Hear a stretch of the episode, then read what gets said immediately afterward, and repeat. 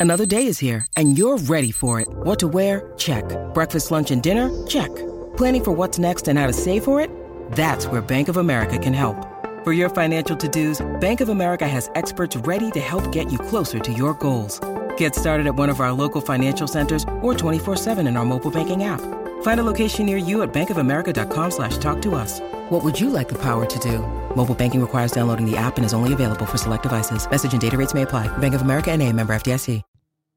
The Rings of Power è terminata e questa è già una buona notizia, ma non per quel che pensate, no, in realtà perché ne approfitto e dico le ultime cose che avevo da dire a riguardo di questa serie e che vi sia piaciuta o meno, di una cosa sono piuttosto sicuro.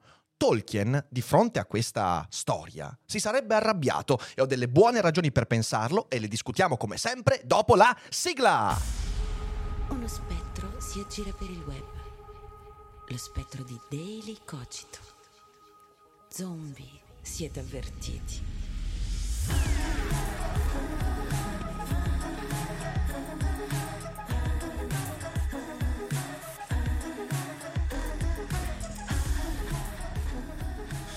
Bentornate, bentornate genti della terra di mezzo, quella vera, qui su Daily Cogito, ai Cogito Studios, per parlare di nuovo di The Rings of Power. In realtà ne ho accennato soltanto un paio di volte di questa serie, non credo di aver prodotto tanti contenuti. Sapete, non mi è piaciuta, non mi è piaciuta per niente, ma quest'oggi vorrei fare una critica diversa, una di quelle critiche che sul web italico non si trovano. Mi piacerebbe infatti che questa puntata non fosse presa come un attacco alla serie, perché non mi interessa granché, sapete già come la penso. E qualche giorno fa Fede, sabato, ha fatto anche una live in cui ha analizzato la serie dal punto di vista registico e della fotografia, che tanti dicono essere il pregio di questa serie, da un certo punto di vista neanche quello effettivamente è andato particolarmente bene. Potete recuperare la sua live se siete abbonati in differita, è sicuramente molto interessante.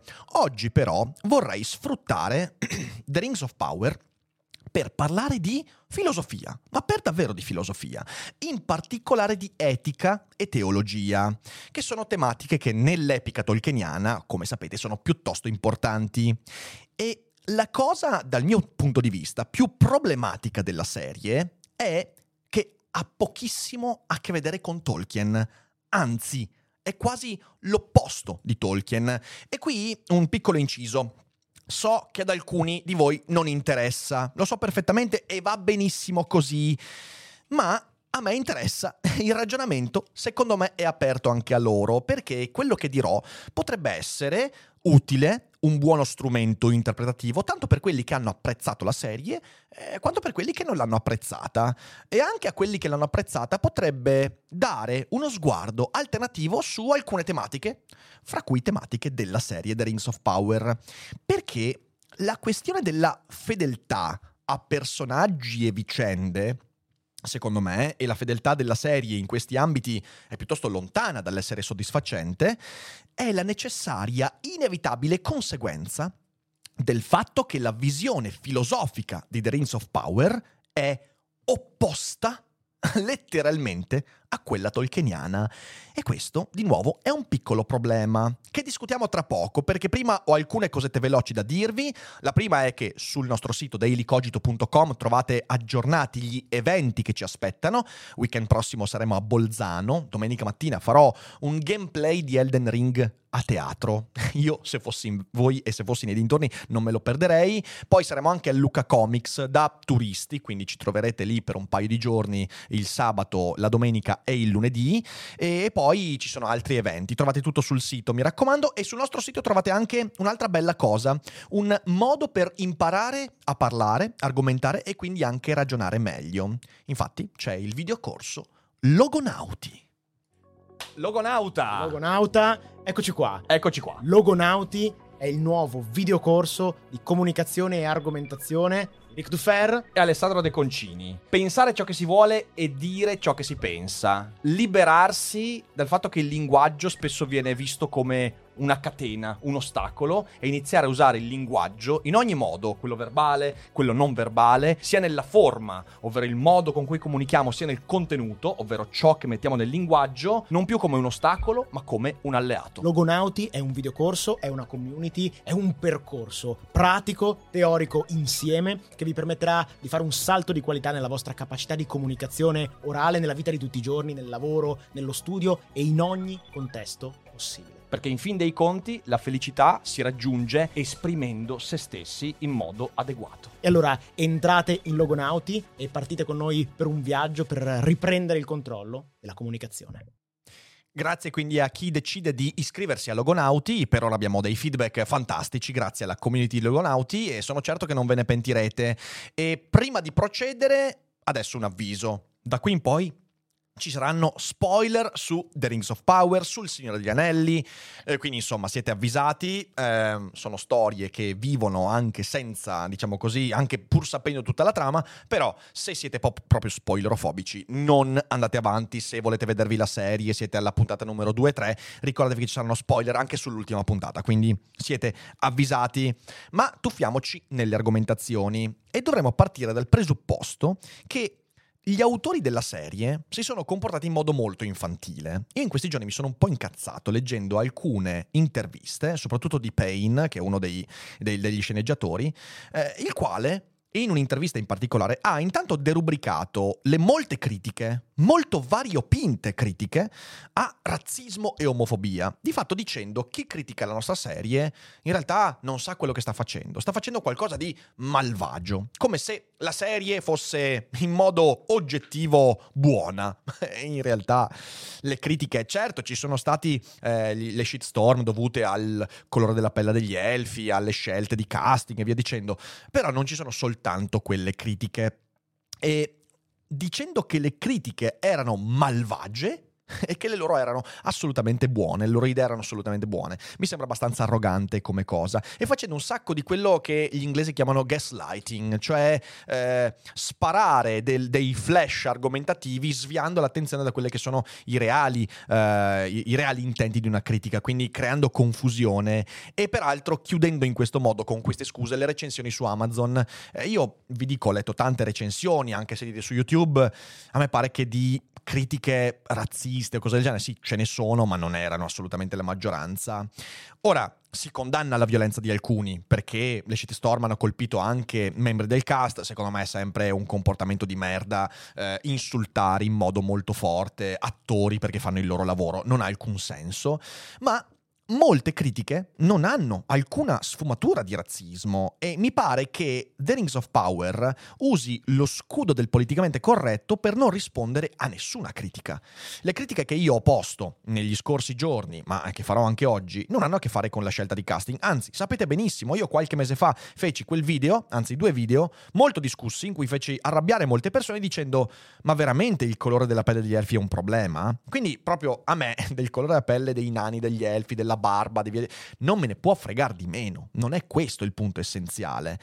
E quindi non si può certo imputare a me razzismo e dico un'altra cosa per evitare poi spiacevoli conseguenze da questo video. Chi ha intenzione di non ascoltare e scrivere nei commenti soltanto boh, a me è piaciuta, potevi godertela e basta non fatelo perché veramente sono cose che fanno incazzare. Se c'è un, eh, un, un, prodotto, un prodotto estetico, è giusto criticarlo. E se a te la critica non piace, sti cazzi, cambi canale, va benissimo, però non venite a riempire con i vostri bit inutili dicendo oh ma que- eh, overthinking e via dicendo. Eh, il mio lavoro è fare un po' di overthinking, quindi statece e partiamo adesso effettivamente col contenuto. Un'opera letteraria, cinematografica, estetica, oltre a un certo pathos, possiede anche un ethos. Il pathos è diciamo così, la forma che suscita l'emotività, che dà allo spettatore, al lettore, all'ascoltatore il materiale utile per sentirsi coinvolto dalla storia, dai personaggi. Però accanto al pathos c'è anche sempre un ethos, cioè un uno spirito dell'opera.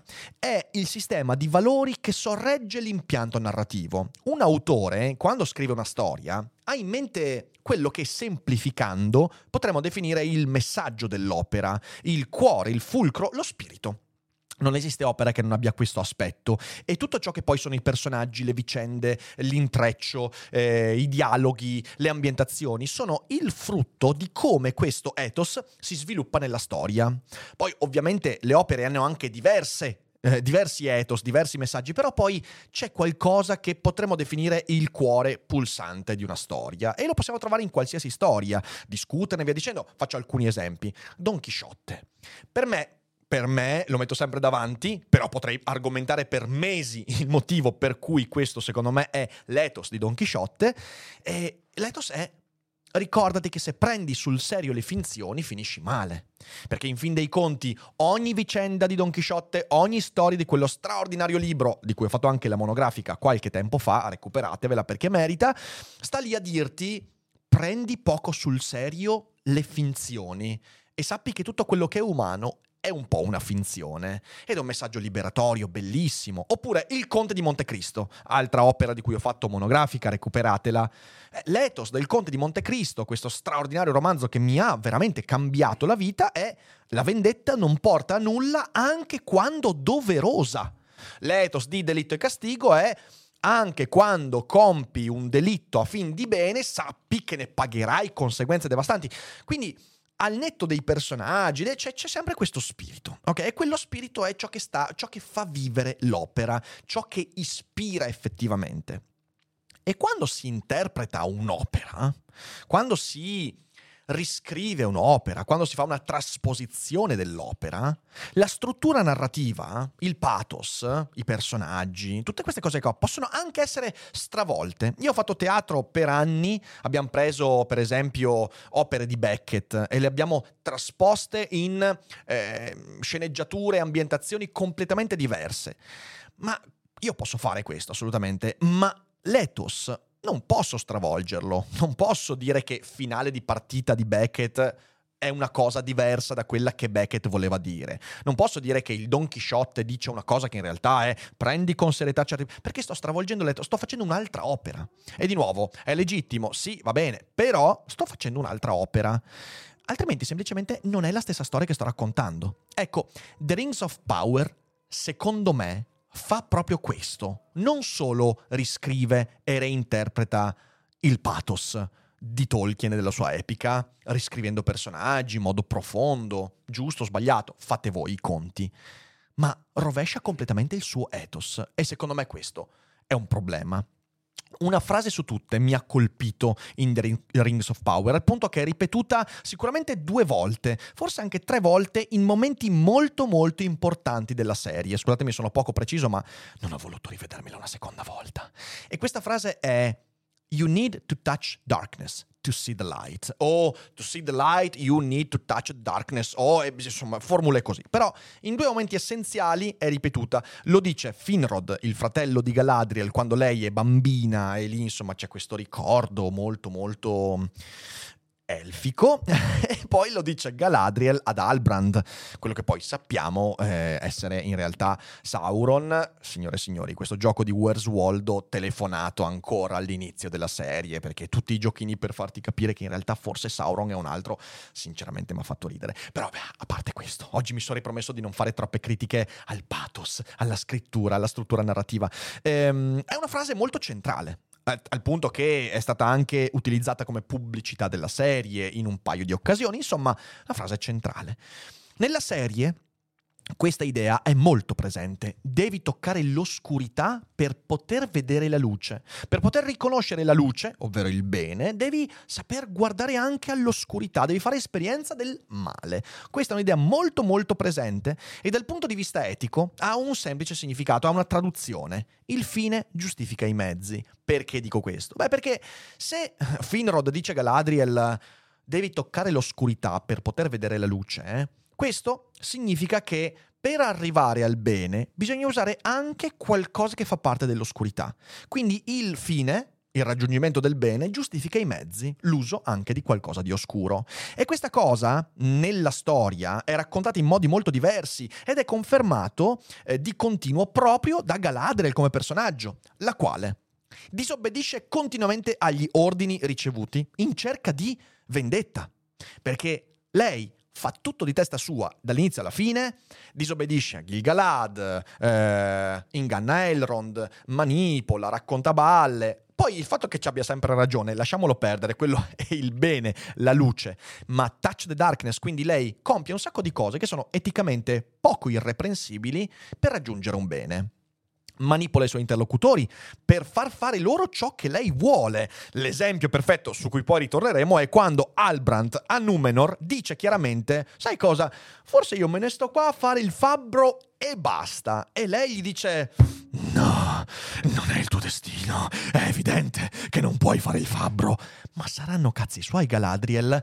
E sai, ti viene il dubbio che dici, magari Albrand voleva veramente fare solo il fabbro e poi invece per via di varie fregole decide di seguire ed è disposta a sacrificare Numenoreani, amici, di tutto per arrivare alla sua vendetta. Infatti porta i Numenoreani alla battaglia e anche quando lei poi si rende conto che forse ha fatto una cazzata, poi alla fine le cose le danno ragione, via dicendo.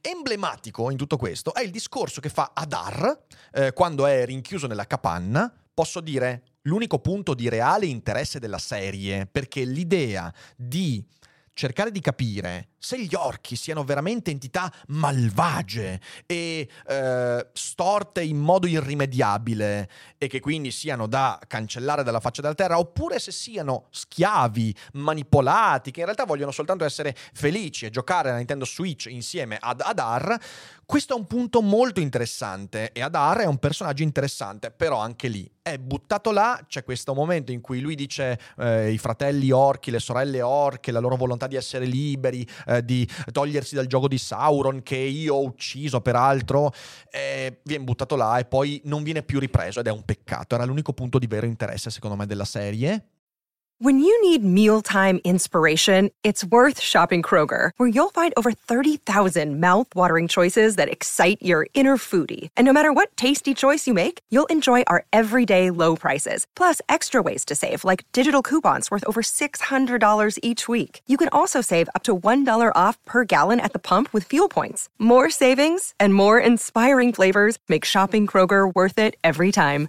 Kroger, fresh for everyone. Fuel restrictions apply. E la risposta di Galadriel è devastante. No, non ti credo. Tu menti, bastardo. E io cancellerò tutta la tua stirpe dalla faccia della terra. Una roba che bastava che dicesse anche nine, nine, nine, nine, nine ed eravamo a posto, ok? Eravamo a posto. Touch Darkness, porca miseria. La divisa nera però Galadriel. Ecco, al detto di battute facili, tutto questo nella narrazione è perfettamente in linea con l'idea da girl power con cui hanno voluto costruire Galadriel.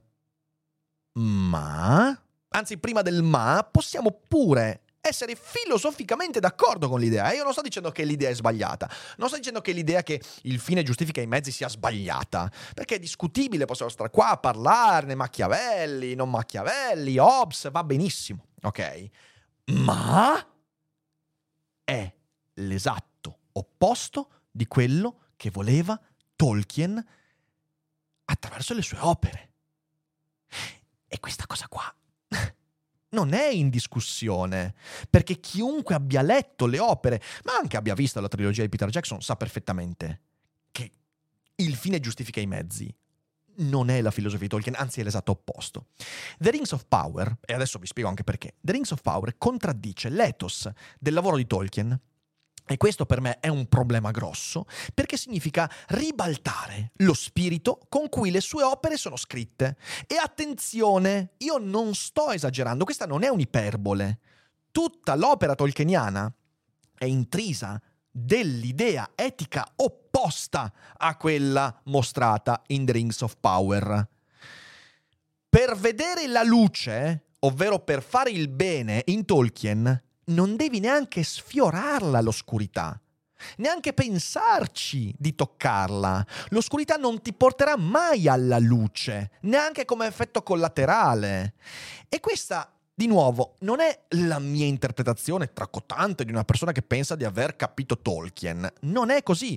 Uno, basta leggere le lettere di Tolkien, ne parla tantissime volte nelle sue lettere di quanto l'idea che il fine giustifica i mezzi, ovvero you have to touch darkness to see the light, sia un'idea abominevole, abomine, abominevole dal suo punto di vista. È anche una delle critiche che fa alla politica del suo tempo. Lui dice in una lettera: Io sono spaventato dal fatto che le persone oggi al comando siano convinte che bisogna usare anche dei mezzi molto criticabili per raggiungere uno scopo superiore. Ok, lui rifiuta questa idea e nella sua opera questo lo mostra continuamente. Quindi non è la mia interpretazione è esattamente quello che Gandalf dice a Saruman. È il motivo per cui Isildur, Feanor, Boromir e tanti altri cadono. È il significato stesso dell'anello.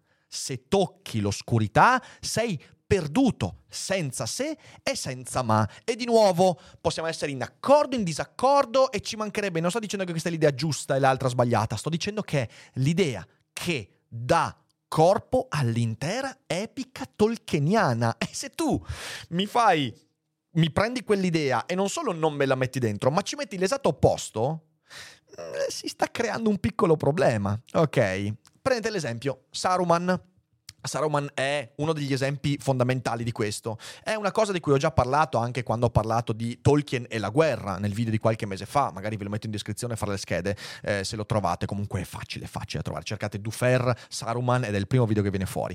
Eh, Saruman.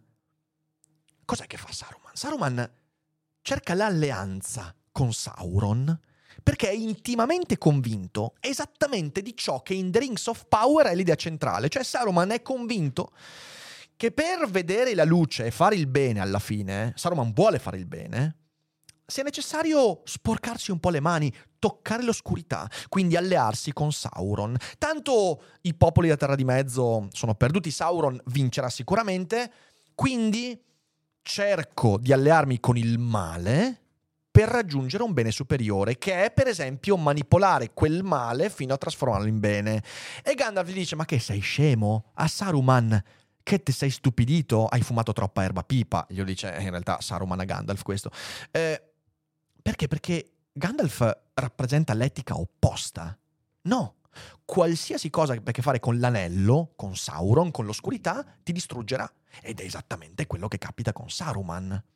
Un altro è Isildur. Quando Isildur, eh, in quello che è il proemio, diciamo così, la, la, la, l'antefatto del Signore degli Anelli, taglia il dito a Sauron, va a Montefato, sta per gettare l'anello nelle fiamme. Elrond gli dice: Dai su, butta, butta. E lui dice: No. E perché gli dice no? E se ne va con l'anello? Perché si convince che to touch the darkness, to see the light. Quindi il fine dominare la terra di mezzo e fare il bene dell'umanità, si può raggiungere anche attraverso un mezzo così malvagio. E Isildur ci resta secco. E questo succede a Boromir. Boromir è convinto, esattamente come Isildur, che serva quel potere, che è un potere malvagio, terribile, per fare il bene alla Terra di Mezzo. E ci resta secco. E tutti gli uomini, la decadenza degli uomini, Tolkien, dichiara, lo dichiara proprio in modo mm, perfetto e lucido, la decadenza dell'umanità è che l'umanità si convince di dover toccare l'oscurità, alcuni uomini si alleano effettivamente con Sauron per raggiungere il benessere. Non si può fare, non si può fare. Feanor nel Silmarillion e potrei fare decine perché l'epica tolkieniana è intrisa di questa roba qua. E poi l'anello, ma pensate all'anello. L'anello stesso rappresenta questa idea. L'anello è la tentazione di usarlo. Perché tu sei tentato di usarlo o per salvarti, quando Frodo infila l'anello per scappare dagli spettri, oppure perché vuoi dominare gli altri e quindi usi l'anello per raggiungere un bene superiore. L'anello non si può usare. Consiglio di Elrond, questa cosa viene spiegata, spiegata perfettamente. E, e, poi, se proprio vogliamo mettere il carico da 90, Galadriel stessa, nel Signore degli Anelli, resiste all'anello offerto da Frodo pur pensando, immaginando di poter diventare la regina della Terra di Mezzo, una regina splendida, luminosa, saggia, straordinaria, resiste perché sa Galadriel in Tolkien che non devi toccare l'oscurità per fare il bene, perché il bene si raggiunge solo perseguendo il bene. E poi ci arriviamo su questa cosa qua. E toccare l'oscurità rovinerebbe anche Galadriel stessa. Qualcuno potrebbe dire la Galadriel di The Rings of Power è così perché ha toccato troppa oscurità, però questo forse lo mettiamo da parte. Ora, per Tolkien, il fine giustifica i mezzi è esattamente il male che Annatar, ovvero Sauron, eh, che inganna i Numenoriani, Annatar in elfico significa il portatore di doni. Eh, è esattamente il male che Annatar Sauron propone ai Numenoreani per soggiogare il cuore degli uomini. Questo signore dei doni riesce in modo mefistofelico a ingannare Arfarason e i Numenoreani proprio con la filosofia del fine giustifica i mezzi. Ed è una filosofia che Tolkien mostra sempre come malvagia. Il pensiero di Tolkien, infatti, al contrario, è quello secondo cui il bene si persegue in ogni modo, anche al costo del sacrificio di sé. Il modello etico di Tolkien è Samwise, la figura che sa sempre, ingenuamente e intuitivamente, cosa è bene fare e agisce limpidamente anche mettendo a repentaglio se stesso. Sam è, direi, il protagonista etico dell'epica tolkieniana, perché lui con l'ingenuità del contadino, che non ha l'istruzione, non ha, non ha troppi frizzi lazzi, non ha grandi ambizioni, e con il fatto che vuole bene a Frodo, lui agisce sempre per il bene, non fa mai qualcosa che danneggi. Mai. Non ci pensa neanche. Le intenzioni di Sam sono il modello etico di Tolkien. No Galadriel, no Finrod. You have to touch darkness to see the light. Theoden è un altro esempio perfetto nell'epica tolkieniana. Re Theoden si trasforma da mm, personaggio ambiguo in personaggio eroico quando molla per strada le ritrosie nei confronti dei gondoriani, la volontà di vendetta, eh, il tentativo di autoconservazione e agisce in conformità alla consapevolezza che difendere Gondor è il bene, anche a costo del suo regno e della sua vita. Nel momento in cui capisce che lui deve agire secondo le intenzioni che lo portano al bene e non secondo mezzi giustificati dai fini perché quello ti porta invece al contrario alla disfatta. Lo stesso Annatar, signore dei doni, irretisce i Numenoreani, Arfarazon e tutti quanti, imbevendoli con l'idea che, attenzione questo è fondamentale, eh, macchiarsi di un peccato orribile, ovvero la ribellione contro Valinor e gli dei, sia l'unica strada per la grandezza degli uomini. Questa idea è fondamentale, c'è in tutto il Silmarillion, c'è nei racconti perduti, nei racconti ritrovati, nel Signore degli Anelli, dappertutto. Il fine giustifica i mezzi. È il pensiero di Sauron. Touch Darkness è il pensiero dell'oscurità in Tolkien. E non perché se l'è inventato così. Di nuovo, non sto dicendo che sia giusto o sbagliato, sto dicendo che Tolkien la pensava così e ha scritto quelle opere per quel motivo perché durante la sua vita vedeva un sacco di gente che la pensava esattamente come i personaggi di The Rings of Power e questa cosa secondo Tolkien portava alla disfatta.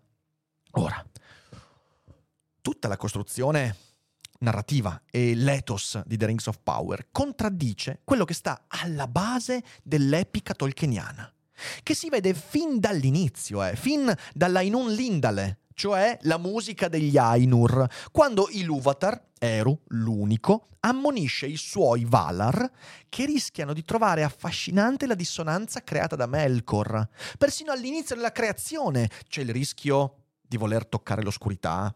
E Tolkien, anzi, Ilúvatar dice non farlo, te ne pentirai. L'oscurità c'è, è lì e manifesta. Non devi toccarla, non devi concederle nulla, devi soltanto perseguire il bene. Ecco, ora, se stiamo qua a definire che cosa è il bene per Tolkien, finiamo male, però il punto è che è un'idea etica contraria a quello che lui voleva proporre. Sarebbe come fare una serie su, che cazzo ne so, Lovecraft, ma alla fine scopri che sotto Cthulhu c'è, fum, Lorenzo Fontana, come in un episodio di Scooby-Doo. Sarebbe come una serie su Gulliver, ma quando cazzo la fanno una serie veramente fatta bene su Gulliver? Gulliver, ma alla fine scopri che è stato tutto un sogno. Eh, cazzo no, cioè nel senso il senso è proprio il viaggio che trasforma l'essere umano e vabbè insomma non sto qua adesso a fare una recensione su Gulliver. È come se si facesse un film su Delitto e Castigo, Raskolnikov non ha sensi di colpa, perché capisce che il delitto era giusto farlo. E magari sei anche d'accordo, di nuovo, è una prospettiva etica. Andava bene ammazzare la vecchia di merda, Raskolnikov ha fatto bene, è un'idea che puoi discutere, ma l'ethos di Dostoevsky è un altro. cioè, nel senso che non ha nessun senso chiamare delitto e castigo quell'opera se Raskolnikov non viene distrutto dai sensi di colpa. In conseguenza di tutto questo che è proprio relativismo morale, perché il fine giustifica i mezzi, è il pensiero alla base di quello che poi viene chiamato relativismo morale, persino Sauron nella serie diventa una figura ambigua. Ora, la domanda che uno si pone di fronte a questa, a questa storia è: ma Sauron, o meglio, com'è che si chiama Albrand, diventa un figlio di puttana perché è rifiutato da Galadriel. Perché a un certo punto Galadriel, eh, cioè lui fa proprio la proposta a Galadriel e sembra sincera, gli dice ascolta Galadriel, mi piaci tanto, governiamo la Terra di Mezzo e facciamola diventare un gioiellino, oh, cioè non hai idea di cosa, cioè ti faccio il baretto, il ristorante Michelin lì, cioè figata, eh, figata. Poi insomma ti dico, secondo me meglio scegliersene una diversa, eh? cioè te lo dico, cioè dico a Sauron che forse non sarebbe il caso di andare con quella Galadriel, però questa è un'opinione totalmente personale. Però nella storia sembra veramente che lui cominci a incupirsi quando viene rifiutato da Galadriel. Questa roba qua Oh, non, ha nessun, non, ha nessun, senso. Non ha nessun senso, di nuovo, non perché lo decido io, ma perché è totalmente contrario a ciò che Tolkien ha messo in quel personaggio. E la domanda rimane: che sarebbe successo se Galadriel avesse lasciato Halbrand a fare il fabbro a Numenor? Perché da questo relativismo morale, da questo fine che giustifica i mezzi, sembra quasi che gli autori ci stiano suggerendo che Sauron è stato prodotto in quello che poi diventerà nella Guerra dell'Anello dagli Elfi, da Galadriel. E... cavolo, ma dove sta Tolkien in tutto questo? Non ha nessun senso. Ora, al netto di queste speculazioni, contraddire l'ethos di un'opera del genere non è mai una buona idea.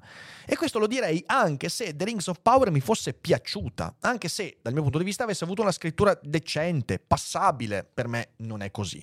Di nuovo, i problemi di questa serie sono intrinseci alla serie, intrinsechi, intrinsechi, intrinseci, intrinseci, intrinsec, intrinsec alla serie, ok? E semplicemente è una scrittura pessima, però questo non è il punto, il punto è che lo direi anche se mi fosse piaciuto. E ora più che mai sarebbe stato meglio fare un'opera fantasy a sé stante di fronte a quello che è avvenuto.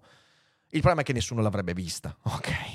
E tutto questo non ha avuto a che fare con il copyright, perché una delle, delle cose che si dice è eh, ma questa è una serie che funziona e non funziona perché, eh, sai, non hanno potuto prendere il copyright. Ma questa cosa che ho appena descritto in questa puntata non ha a che fare con il copyright, poteva tranquillamente essere trasmessa, solo che, di nuovo, secondo la mia visione, questo ha a che fare con il fatto che è stata scritta dalle persone da persone che hanno una certa ideologia e il cristianesimo tolkieniano che è la base di questa visione etica che ho detto è devi fare il bene perché vuoi il bene è la base dell'etica cristiana. Questa etica cristiana a questi autori non piaceva particolarmente, quindi hanno manipolato la serie per arrivare dove volevano loro. E questo mi porta a dire che io la chiudo qui e non guarderò la seconda stagione. Non mi interessa, è una storia che non mi interessa, che non solo ho trovato molto scialba, ma che poi, ripeto, prende una storia a cui io sono, non sono solo affezionato, che io amo e la manipola per portare un messaggio diverso. E secondo me questo è disonesto.